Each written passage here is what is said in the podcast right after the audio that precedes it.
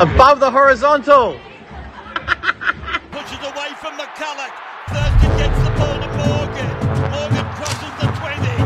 Comes away to O'Neill. Gets the ball. Melder scored.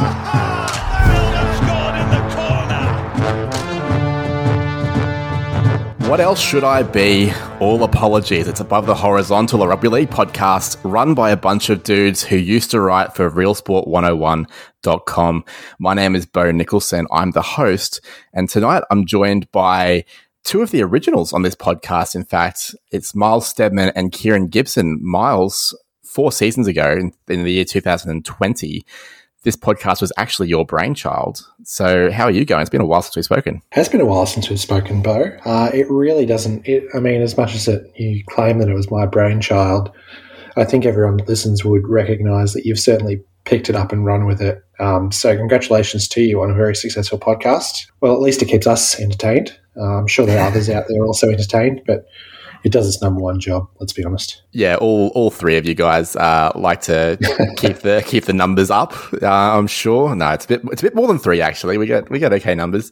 I always like to say, even if you only get 15 downloads on an episode, just imagine that you're in a room of 15 people and they're all listening to what you have to say about something. And that's kind of cool, I think. So, and we get more than 15. So that's nice, which is also nice for Kieran Gibson. Kieran, how you been, my friend? Yeah, pretty well. Had my birthday last week, which was nice. And I have to echo what Myles actually said about, your brainchild. Well, you taking hold of the podcast and just doing really well with it. And obviously having us on every week to enjoy each other's company, it's been really enjoyable. Looking forward to it each week. But the finals were a bit so-so on the weekend, except for that last game. I think that kind of rescued the final series so far for how it's gone. Well, it depends on who you ask. But thank you both for saying what you've said so far. I am well known for grabbing hold of other people's brain children and running with them. Not children, to be clear, not children. Let's get off that topic.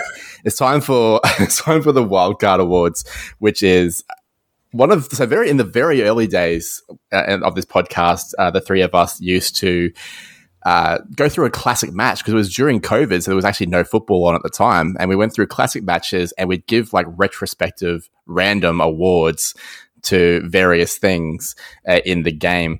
And that sort of morphed into a weekly award where we just give awards to whatever we feel like giving awards to. So, Kieran, what's your wildcard award this week? Mine is an excerpt of commentary from Warren Smith for a Mark Riddell goal to win the game. I think it was against Dragons against Manly. But anyway, I've got the crowd stands as one and the flags go up award, which goes to the Newcastle crowd. Mm. This is commentary from a Piggy Riddell goal kick to win against Manly, but the commentary would have been apt for the Newcastle crowd going nuts in delirium, all on their feet as Newcastle scored 22 points on the trot in their second half elimination final. This gave me goosebumps, and it just reignites a famously known rugby league town into a potential premiership contender so long as Ponga is there. I especially think about as Dom Young was streaking away down the sideline while Jordan Rapana chased in vain, and that whole side of like it might be a grandstand. It looks kind of like an outer almost, but it just like they all just erupted into this sea of red and blue. It looked amazing from both angles. Myles, there was a lot of commentary about the fact that, you know, even commentators were going there. Like Billy Slater said that he went there and, you know, you try and stay impartial, but even he felt like he wanted to be a Newcastle Knights fan. Watching the game, did you get the similar kind of impression? Yeah, for better or worse, I think week one is always the best week of the finals, just because you have that aspect of all teams get a home field advantage, even the Sharks, who are rebuilding their stadium as we speak. I was actually watching this game at the pub with a bunch of, no Raiders fans, but a bunch of boisterous Knights fans, which was good fun. So happy to see the Knights get up. I think I certainly lean more toward Knights than Raiders in terms of teams that I like. Happy to see them win. Me too. The Knights were always my second team from way back in the day, so I am glad to see them win. I will go next on the Wildcard Awards. Mine's a bit more negative than Kieran's, but I do use Kieran's voice because mine is the get absolutely fucked, mate, award, and it goes to the commentators and pundits that have just been a little bit over the top for my liking when it comes to a lot of the things that they've been saying, which, you know, like, for example, you talk about Kieran, you said that the four games, most of them were kind of a bit on the underwhelming side. I agree. But you wouldn't believe it, because on Friday night when the Broncos were smashing the Storm 26-0, you had Fatty Vaughton constantly saying it's one of the best finals he can remember seeing. Get absolutely fucked, mate.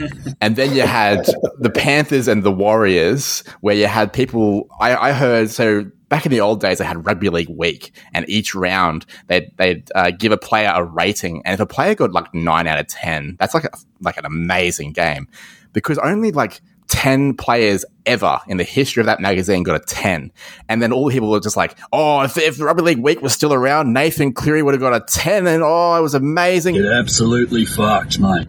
Not to mention the fact that the Roosters had apparently one of the bravest and most brilliant victories in their entire history since 1908. Get absolutely fucked, mate.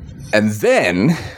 the Knights versus the Raiders is one of the best finals in recent memory, and I kind of actually agree with that one. So I'll let them have that one, because I think that was a really entertaining game. But the rest of it, I just can't cop it. So the Get absolutely fucked, mate. Award goes to all the commentators that go a little bit over the top.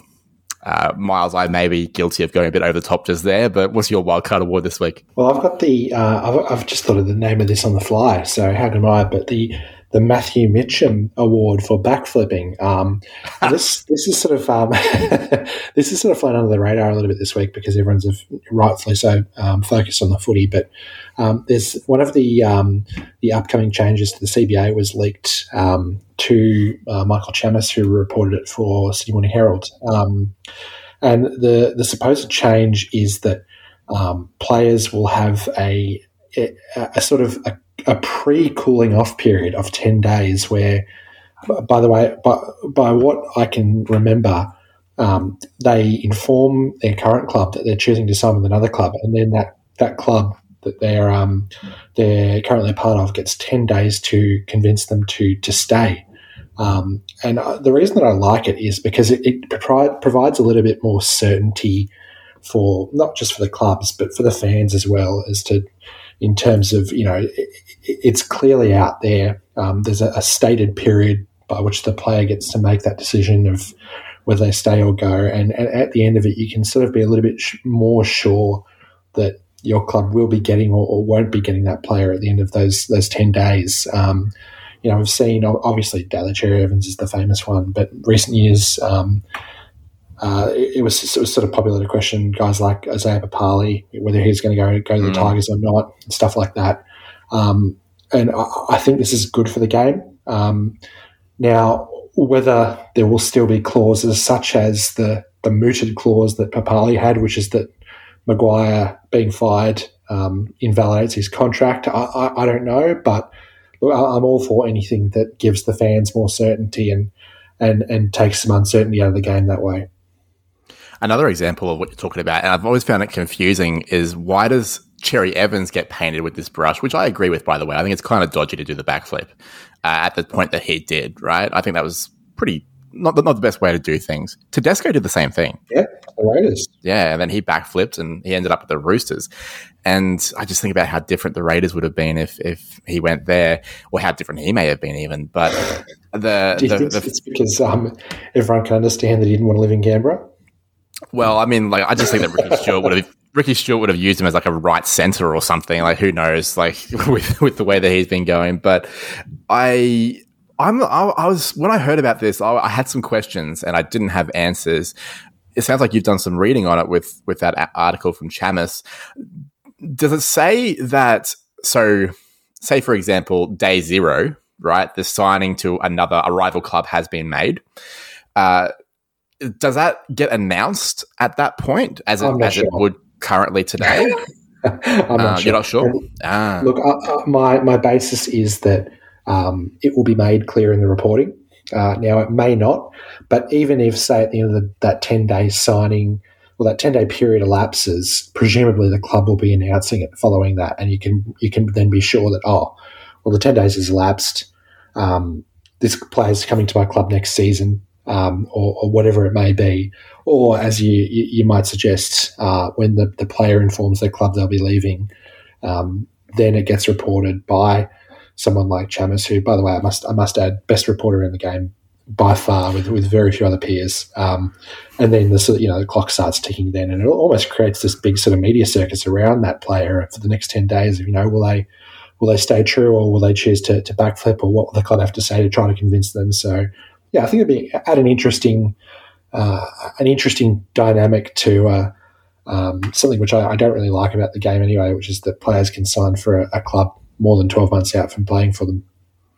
Kieran, I'd like to get your thoughts on this, because I wonder whether it will actually increase the let's say that if somebody is thinking about trying to, like, they want to stay and they want to increase the contract they have at their current club, I wonder if it will increase the amount of people that actually just go and sign with the freaking Tigers or something, and then just backflip 8 days later with no actual intention of going to the Tigers. Like, I wonder if that could be a unthought of consequence of this. What do you think, Kieran?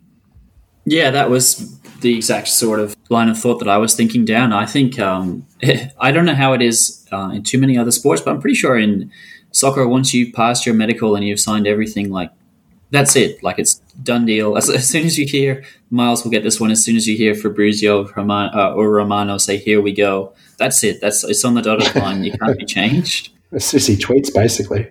Yeah. He's a famous soccer journalist. He just announces every transfer. There's actually, like, people write on Google, "Does he sleep?"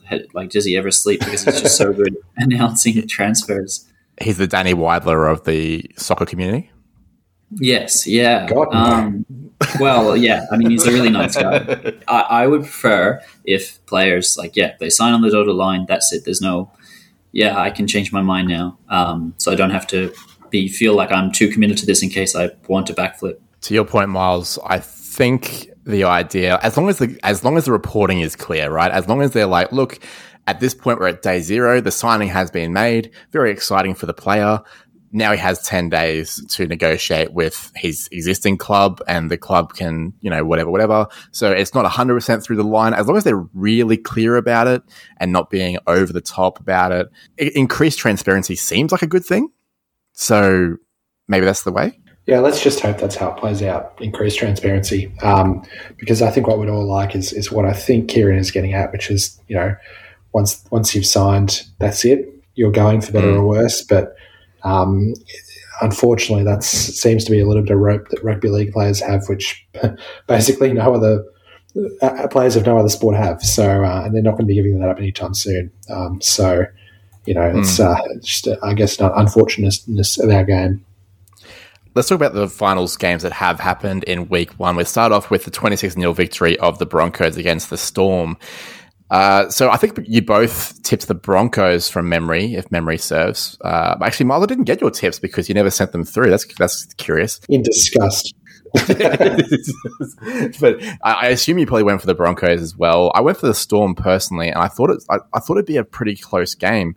I don't think any of us saw it being like a 26-0, although, Kieran, you did say it would be 10+, so I'll go to you first, I suppose. How do you feel about the Broncos after that game? You obviously thought they were going to win semi-convincingly, but that was something else.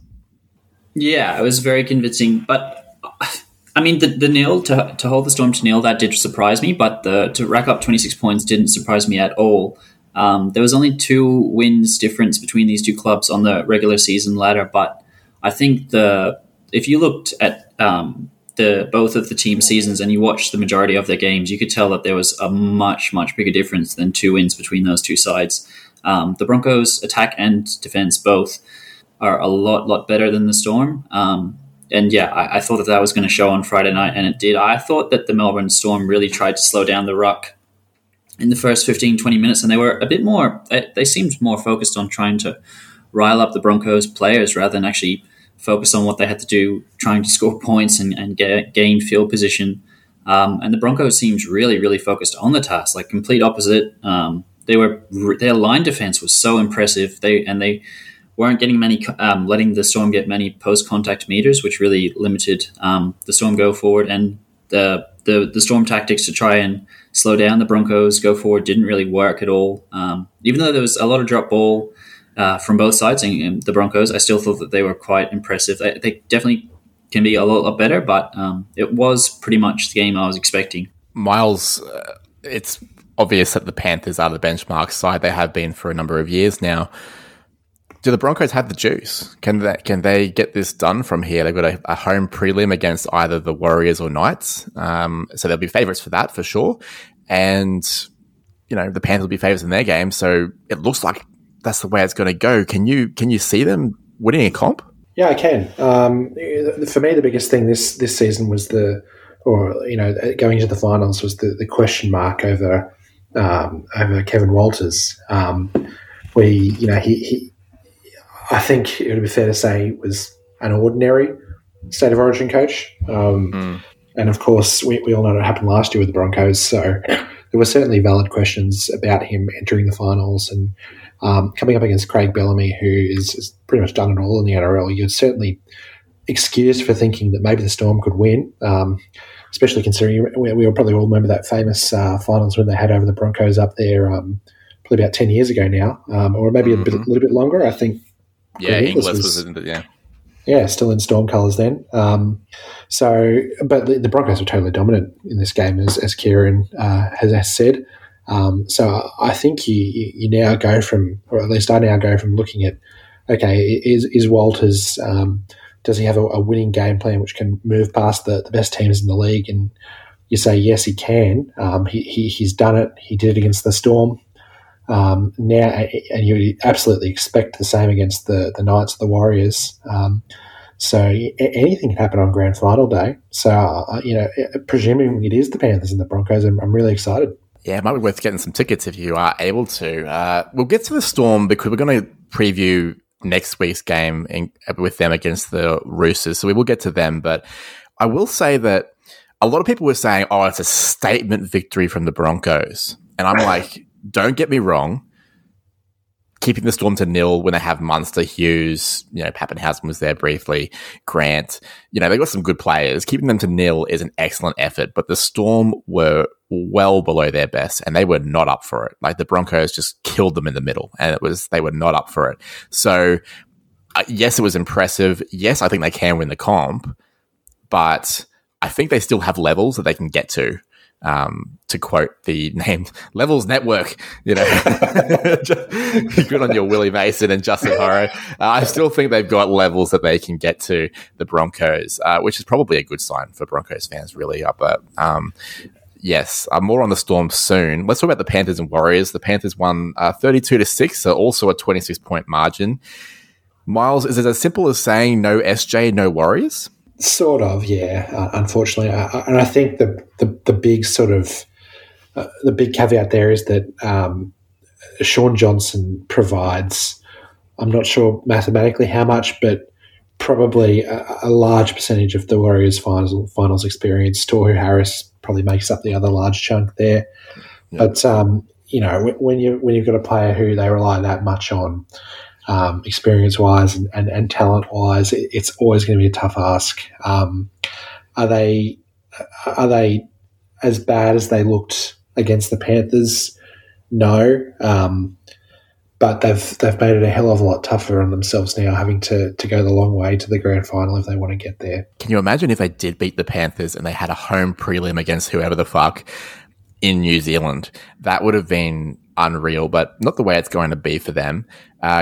Kieran, when it came to that game, obviously the Panthers were quite impressive, but I think we take for granted how good the Panthers are sometimes. Like they just are a really good team, even without Jerome Luai, who, as I said during the World Cup, in my opinion, probably should have got the golden boot for how well he played in international football last year. So he's not there, and Jack Cogger, who has been recognised as a reserve grade halfback, just slots into 5/8, and Cleary plays a 10 out of 10 game.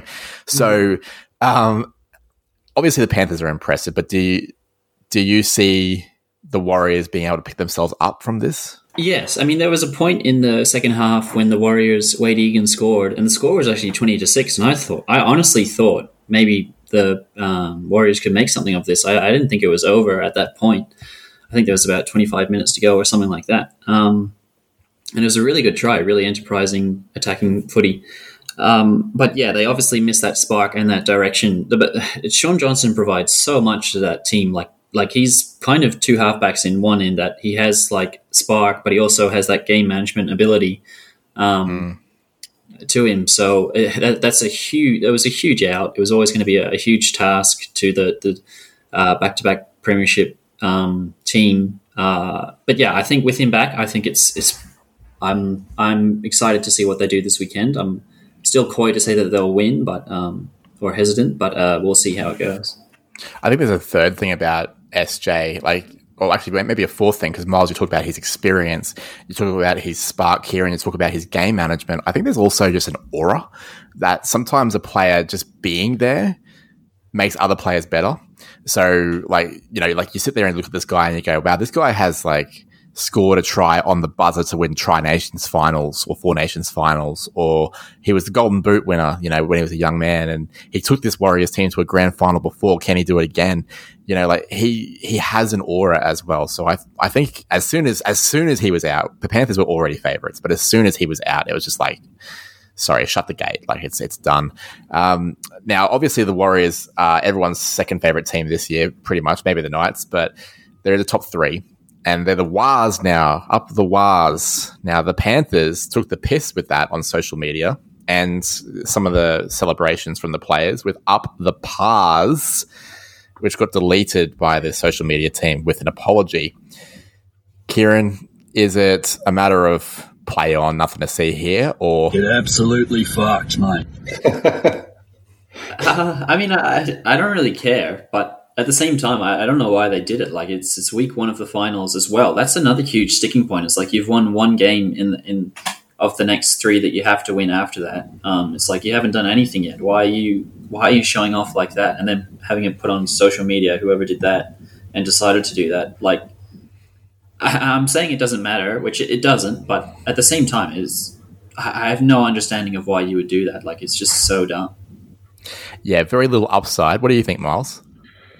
Look, I'm similar to Kieran, play on because it doesn't really matter, but I think the only reason that anyone cares is because of the Panthers, and I'm not saying that in defence of the Panthers. I'm saying it's it's always something with these guys, and I think people are getting a little bit tired of it, whether that's fair or not. So I certainly, I opened it up on Sunday morning, whenever it was, and rolled my eyes and... it doesn't matter, no, but, again, it's just, more sort of checks cashed in the bank of why everyone hates you. Yes, I agree. It actually took a bit of the sting off the whole Valentine Holmes thing, which we haven't mentioned. How random. Which is way, let's be clear, way worse. Yeah, 100%, way worse. And he's going with the line of, no, it was all a prank. So, allegedly... he did cocaine, but we don't know for sure, so we can't say. But I think that's a flimsy defense, personally. But it might be the truth, I suppose. And that's he'll get a slap on the wrist. Let's be real. Let's talk about his former team, where he came up through the grades at the Sharks. They came 6th against the Roosters, 7th. It was an elimination final. The Sharks were in front 12-6. That was against 12 men for a bit, with Tedesco, the fullback, and a captain for the Roosters off the field for a sin binning. He came back on with about 18 minutes left, down 12-6, and the Roosters proceeded to have the gutsiest victory in the history of their club, according to it. But look, I had the Roosters down for premiership this year. This whole season I've been yep, got that one wrong. That's fucked. Now they're in the top 6. The Storm are coming off a pretty humiliating loss. There's a world where the Roosters end up in the grand final potentially, or at least the prelim. Kieran, can you see that for the Roosters, or do you think this is the end of the line for them? Without their injuries, I definitely could have seen it. They were so, and I've spoken about this on the pod already, but they were so impressive in their and it's only one game, but their last round victory against the Rabbitohs, I thought, wow, this is like day and night between the look between the team that we saw earlier for the majority of the season and that game. They looked so fit, so organized. Everyone looked like they knew what they were doing. No one was overthinking their role. So well drilled. And then Sam Walker and Luke Keary were just popping up all over the field off and playing off the cuff footy that was just terrorizing the Rabbitoh defense. And I wouldn't say that continued against the Sharks, but it was very gritty, just maybe not quite as some commentators said.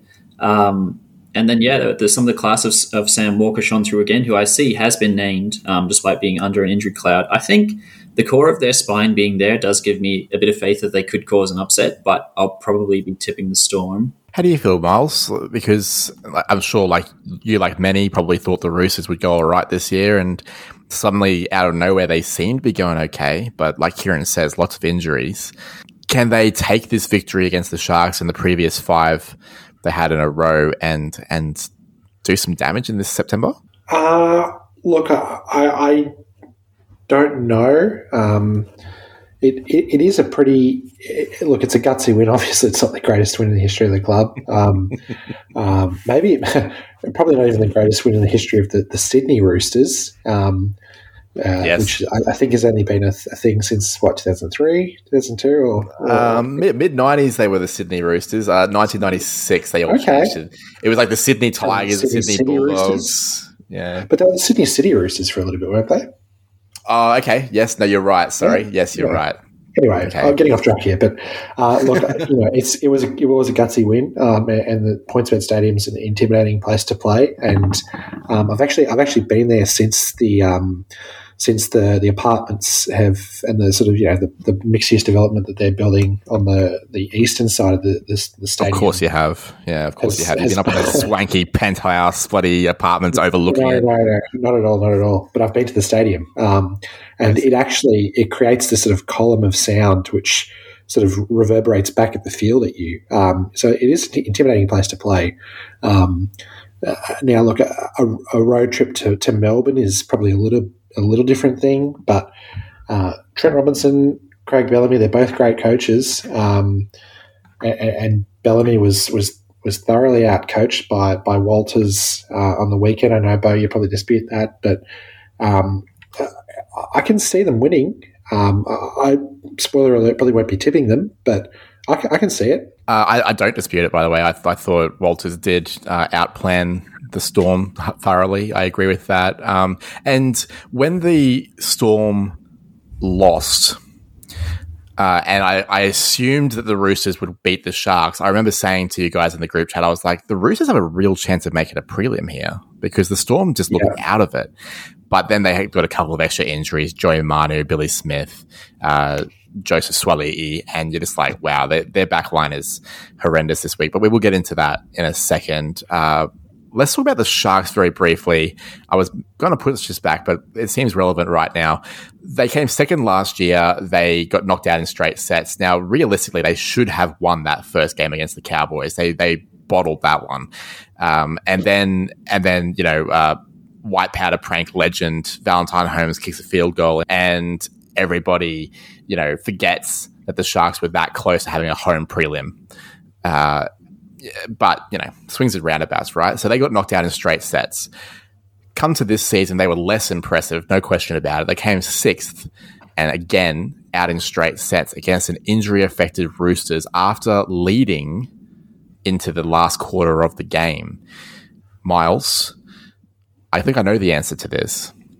Is this a fail of a season for the Sharks considering where they came from last year? Yeah, absolutely it is. And what's concerning is that, everyone sort of, got on Nicho Hynes' State of Origin for, being on the field for 5 minutes and still managing to fuck it up or whatever and not living up to the moment. But no, I'm not trying to duck on him here, but like it's another sort of meager performance in a big game for him.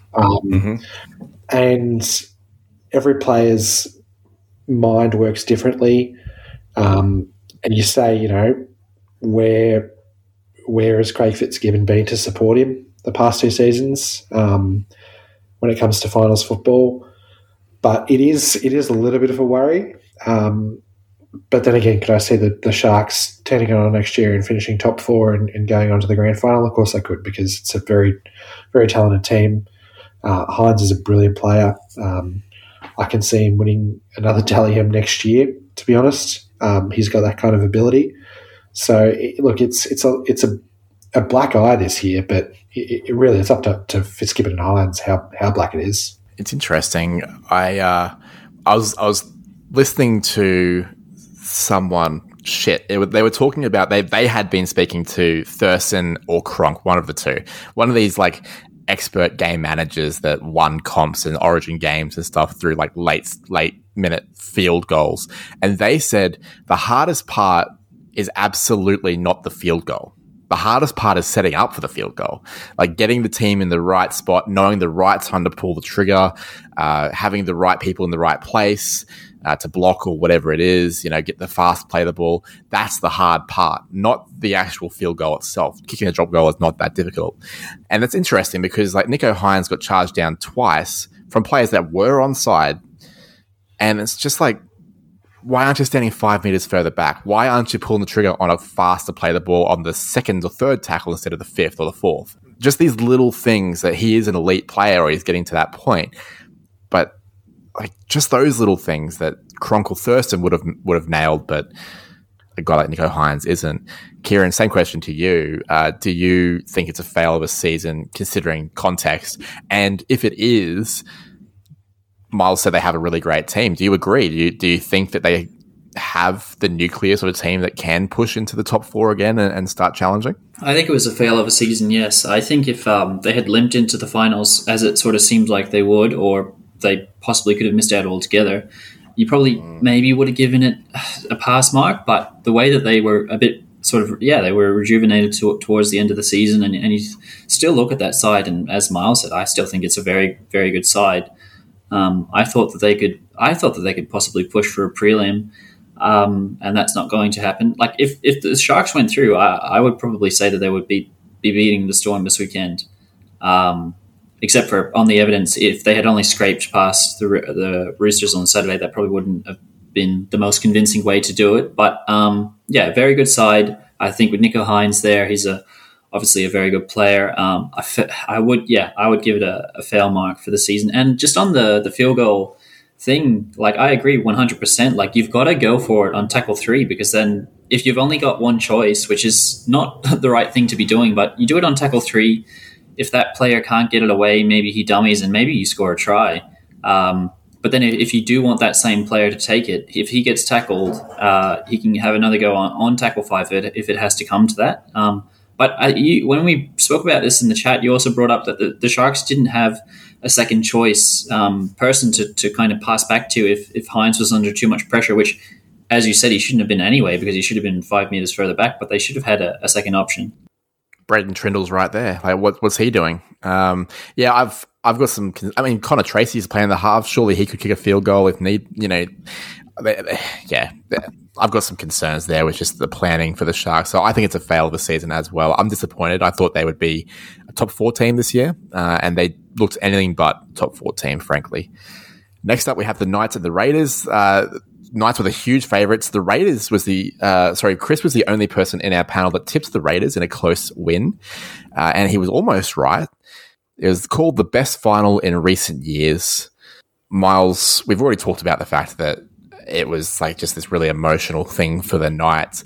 Do you think the Knights have what it takes to pick themselves up after that emotion, after that close 90-minute victory, carrying an injury with Kalen Ponga? Can they go across the ditch and get the job done? I think that all comes down to the health of Shaun Johnson, I'm afraid to say. That's the sort of, the razor-thin margins that these good but not great teams work on. And I think good but not great describes the Knights, despite their winning streak. It would certainly be the most impressive win for the club since they made that preliminary final, probably. And I think if they do, the doubting has to end, right? Because I think all things considered, it is by far the toughest road trip in the NRL, going over to New Zealand and coming back. So, yeah, could they do it? Who knows? But I think it'll largely be based on the health of Shaun Johnson. It's worth remembering that they have to do that, and then if they do win in New Zealand, they come back to Newcastle and then go up to Brisbane. Yeah, that's to play against an informed Brisbane and well-rested Brisbane team. That's nigh on impossible. It sounds tough.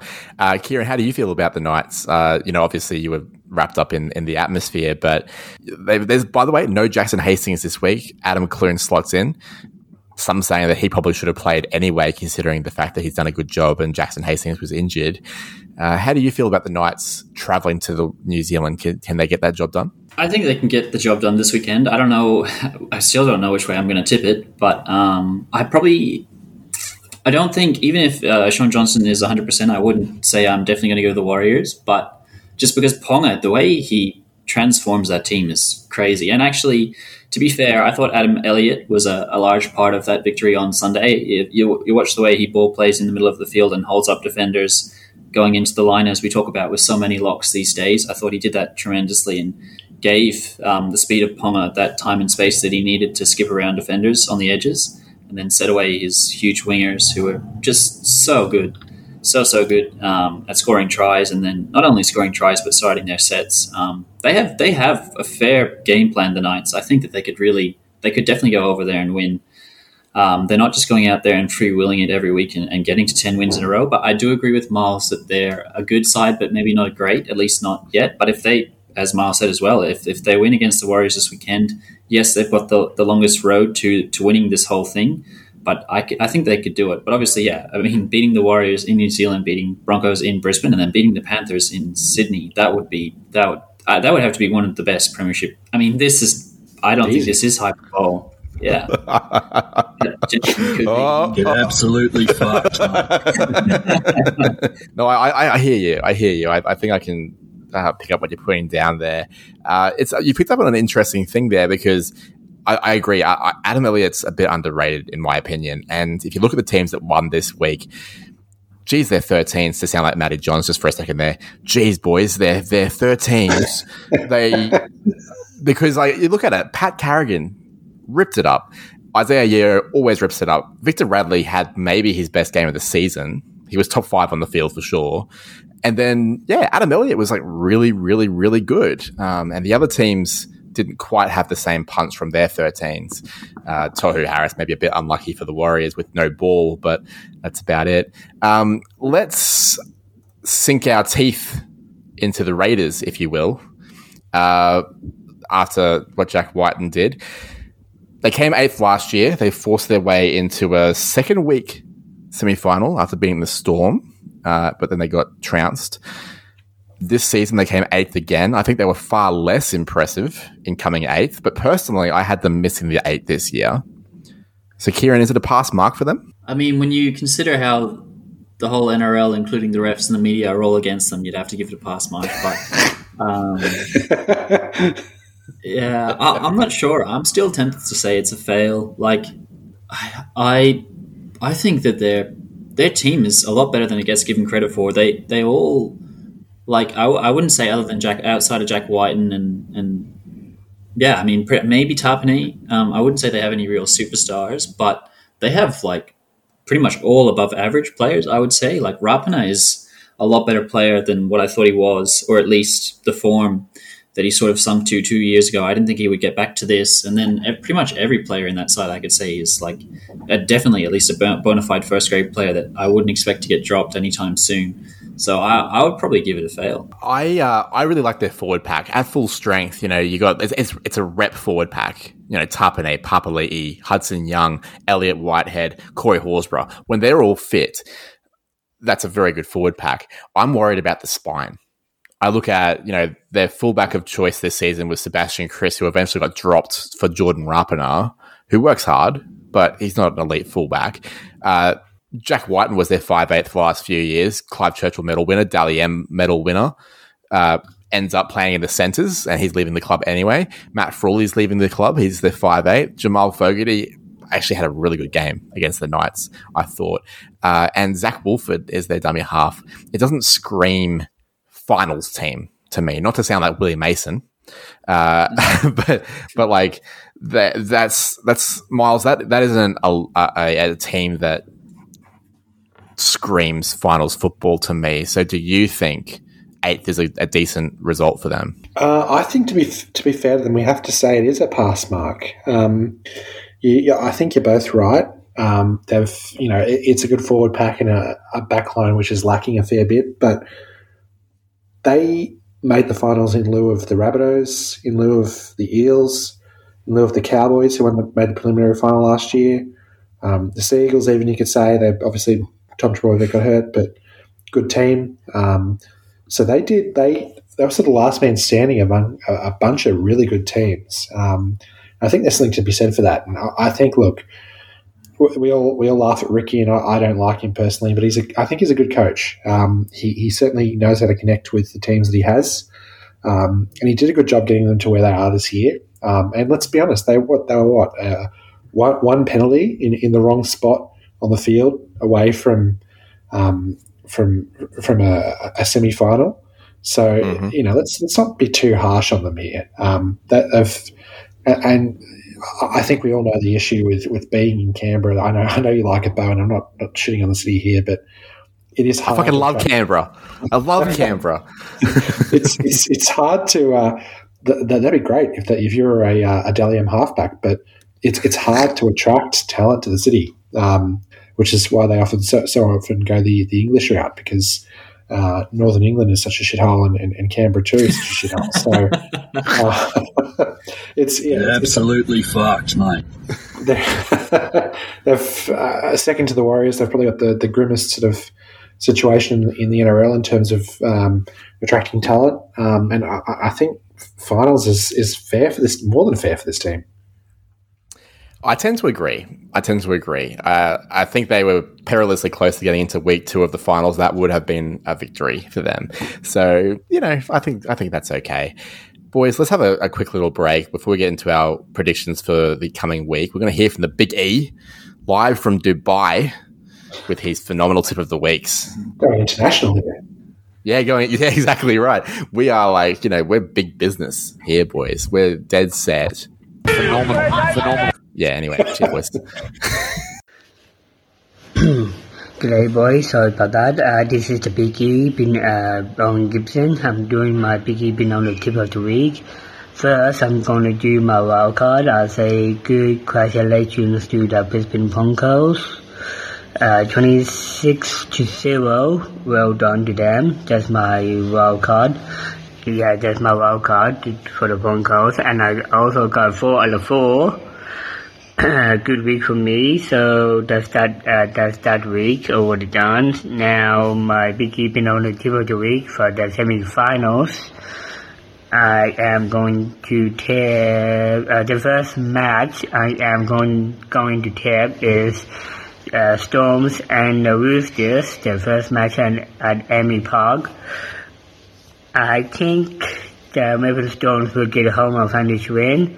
And my second Big E bin on the tip of the week, I'm going to tip Newcastle Knights against the Warriors.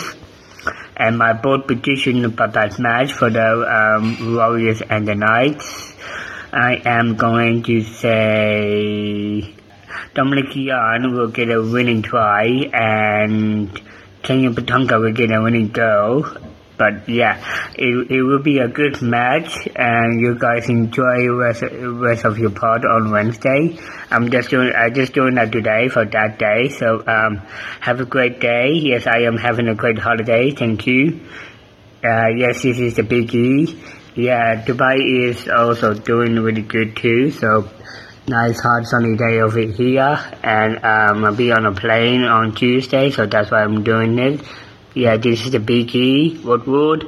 Yeah, and have a great day. Cheers, boys. Cheers. Let's go, nice. Welcome back to Above the Horizontal. Big thank you to the Big E, Owen Gibson, Down Syndrome Queensland advocate and roving reporter live from Dubai. Thank you, the Big E, for your phenomenal predictions this round. And I'm joined here by Myles Stedman and Kieran Gibson. We're going to talk very briefly about how week 2 of the finals are going to go. with the team lists that have been named, of course. So the first game is the Storm versus the Roosters. That's third versus seventh from Amy Park on Friday night. Now, for the Storm, of course, unfortunately, very significant injury to Ryan Pappenhausen, but nowhere near as significant as we thought it was going to be, which is obviously a huge sigh of relief from the community at large.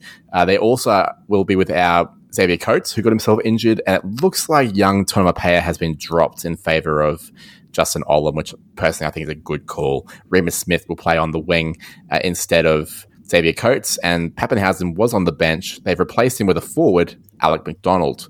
The Roosters will be without, as I mentioned, Billy Smith, Joey Manu, and Joey Suali'i. Their backline now reads as Tedesco, Paunger, Momorowski, Corey Allen, Queensland legend, and Rabbitohs legend, Jackson Paulo. Oh. So that's, yeah, it's dire. It's dire. The Storm have Marion Seve, East Tigers legend. So that's something, I guess. But I will say this. I think the Roosters might have the edge in the forwards, even without Jared Warrior-Hargreaves. I think their forwards have been really, really good. I think the Storm have the edge in the back line, and I think the Storm have the edge in the spine.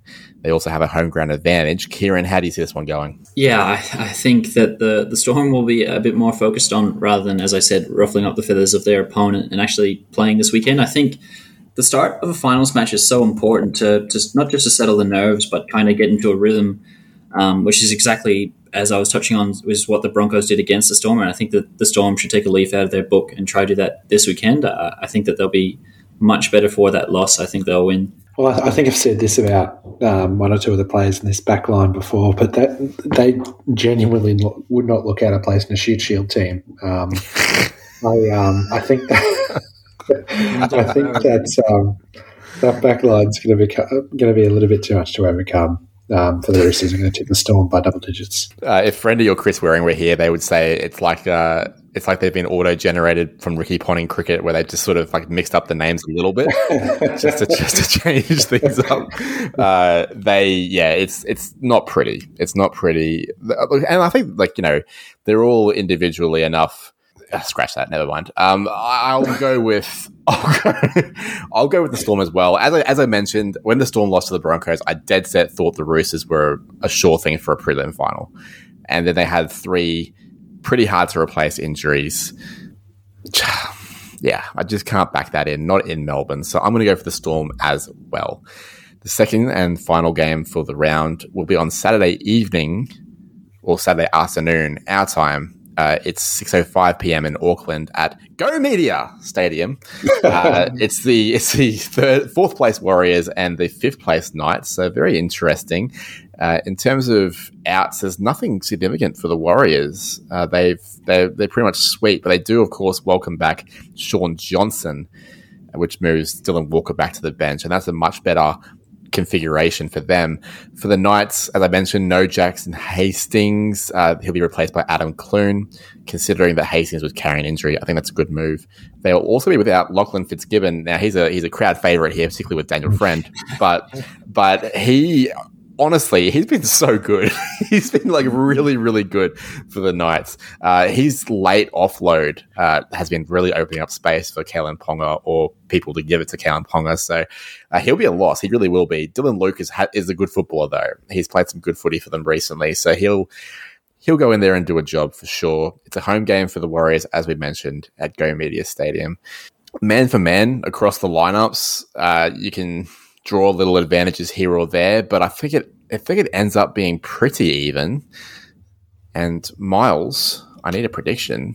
Is it going to be a pretty straightforward one for you or a tough one?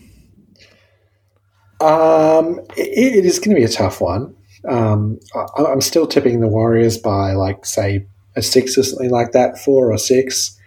Mm-hmm. But it'll be really real tough for one, I reckon.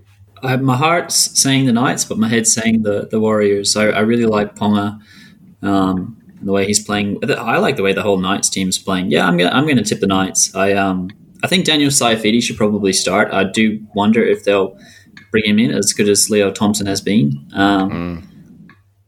But yeah, I'm going to go the Knights. Leo Thompson's a smoky for a Kiwis jersey, I reckon. I reckon he's going to be, I reckon he'll be in there or thereabouts, I would say. And the Knights, sneaky, have maybe one of the best backlines in the comp at the moment, in terms of form, at least. They've genuinely got some strike out there with the pace of Young, the strength of Marziu, the soft hands of Bradman and Best, and Dane Gagai's pretty impressive error rate, really, like in the wrong way, I guess. And then you throw in like a guy like Tyson Gamblor, who is just, you know, primed, absolutely primed. No sooner did Chris Waring in the group chat say that any team that has Tyson Gamblor as 5'8" can't be taken seriously. He brained it. The second half was incredible. I thought he was better than Ponga, frankly. So with all that said, I'm going to go for the Warriors. I think the home ground advantage makes a difference, and I think Shaun Johnson makes a difference, particularly up against Adam Clune, who I said is a good, solid, workman-like halfback, but Johnson is something else. So I think I'm going to go for the Warriors, but with no real confidence. Boys, even just tipping any team in that one feels bold, but not bold enough for a bold prediction. I need something better. So, Kieran, what do you have for us? I'll stick with what I had. I'm not as confident with it anymore, but I'm going to say that the total score of the winning sides will be double that of the losing sides this weekend. Okay. All right. So you're really hoping that the losing sides don't, like, hit 40 or something. Or that the Storm just smash. Yeah. Okay. All right. So the winning teams to have double the aggregate of the losing teams. All right, that works. Myles, what's your bold prediction this week? Well, if I may commence my bold prediction essay. Thank you. Yeah. CY Wong has been attracting a lot of attention this week. He seems to be like the latest battleground player between rugby and league. And look, even the New Zealand Rugby Union is interested. So I think that should tell you a little bit about his talent. And this is it may be his last opportunity to sign off with a strong performance this season, so I'm going to tip him in for 2 tries in a close Roosters loss. 2 tries in a loss. That would be amazing. He played a bit of centre last week actually, and he looks pretty good out there in either position. Frankly, he did play centre at. I can just see Chris typing right now as he's hearing this, but he did play centre for Scots College in Sydney GPS Rugby. So there is form. Okay. I don't know what to say to you anymore when you talk about rugby. It's just like, speaking of battlegrounds, like we just can't go there. Speaking of battlegrounds, I'm going to back in my mate. Now, when I say that with these 4 teams, who do you guys think of, Myles? When I say my mate, that I'm going to back in. Shit. Corey Allen? Okay. Kieran, do you want to have a guess?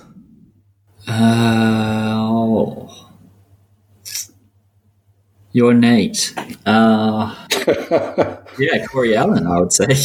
Christian Welch. I'm going to back in Christian Welch, of course, the great man. I'm Christian Welch's biggest fan since he replied to me on that Twitter that time. So I'm going to go for Christian Welch to score a try in a Storm win. I reckon that's bold enough because he does not score many. Boys, thank you for joining me very much this week. Myles, any plans for watching football this weekend? No detailed plans yet, but there are some good games on, so there's a lot of potential to be had. Any rugby union games, of course. Yeah, well, it's the Rugby World Cup at the moment, so yeah, try to catch as many of them as possible, but Myles needs sleepy time too. So That's true. Kieran, you are an Irish legend, and so is the Big E. I did see that the Ireland made light work of, I think it was Romania. So that's a good sign. Are you feeling confident? Blah, blah. Am I feeling confident? I'm not sure. We actually have a...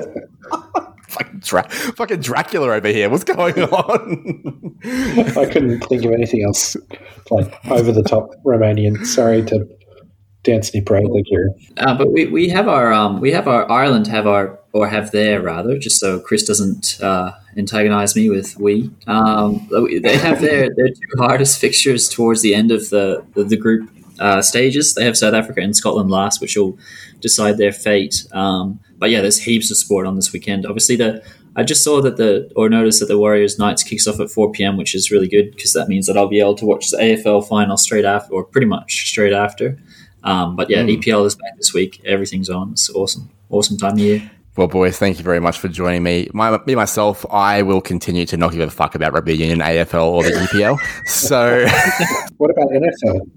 NFL? No, won't be giving a fuck about that either. I have enjoyed the new TikTok filter that I showed you. That's been fun, but yes. Apart from that, I don't give a fuck. I do not care. I only care about rugby league and cricket. So rugby league it is for me at the moment because I also don't care about one-day international cricket. So basically, rugby league for me, 2 games this weekend. Cannot wait. And I hope the audience cannot wait as well. Thank you for joining us very much. And I look forward to next week where we talk about the upcoming preliminary finals. But until then...